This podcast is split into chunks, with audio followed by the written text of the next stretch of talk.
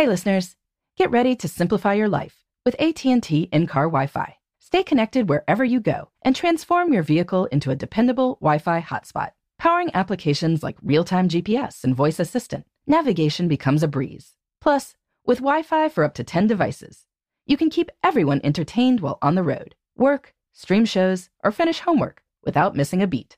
Discover the convenience for yourself and see if you're eligible for a free trial at att.com/in-car Wi-Fi. Always pay careful attention to the road and don't drive distracted.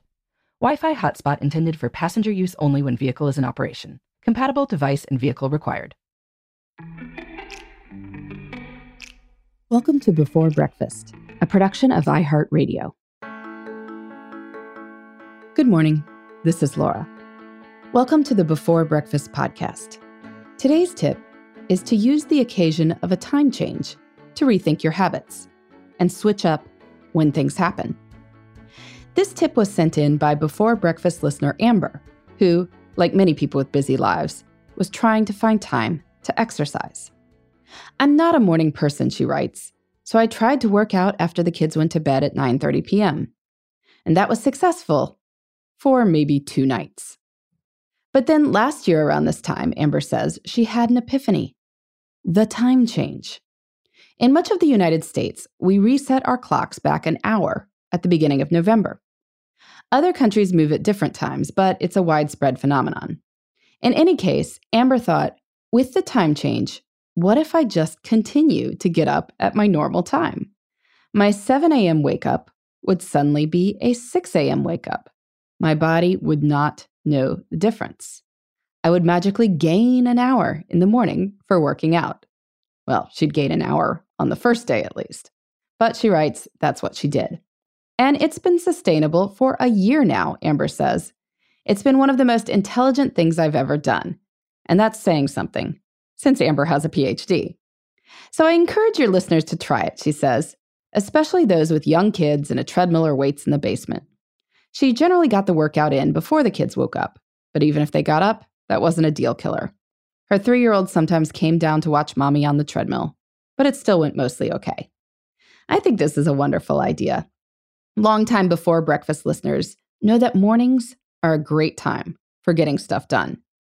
But going to bed earlier and getting up earlier can be challenging. Many people feel groggy for days after international trips as they try to change their body's schedules. Physically, we don't always handle this well.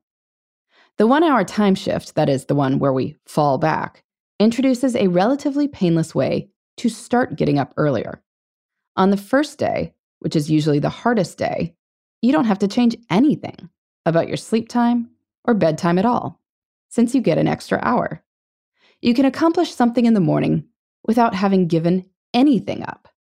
Now, the next night might be somewhat more challenging, as you will actually have to go to bed earlier in order to sustain the practice, at least what looks like earlier on the clock. But moving half an hour just costs you half an hour of sleep, and the next night you can shift it completely. Exercising in that early morning hour is a great idea, but you could also use it to do something creative like write or paint. You could use this time to connect with your spouse before you go your separate ways.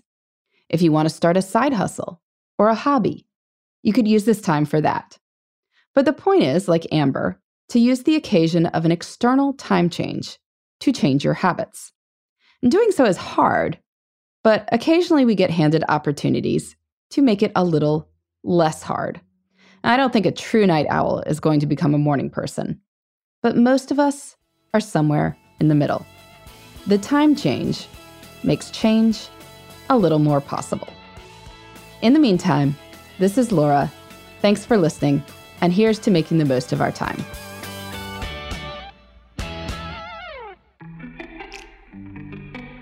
Hey, everybody. I'd love to hear from you. You can send me your tips, your questions, or anything else.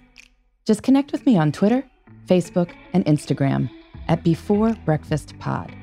That's B-E, the number 4, then breakfast, P-O-D.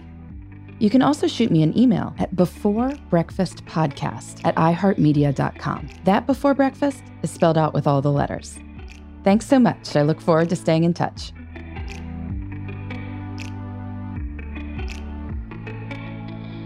Before Breakfast is a production of iHeartRadio. For more podcasts from iHeartRadio, visit the iHeartRadio app, Apple Podcasts, or wherever you listen to your favorite shows.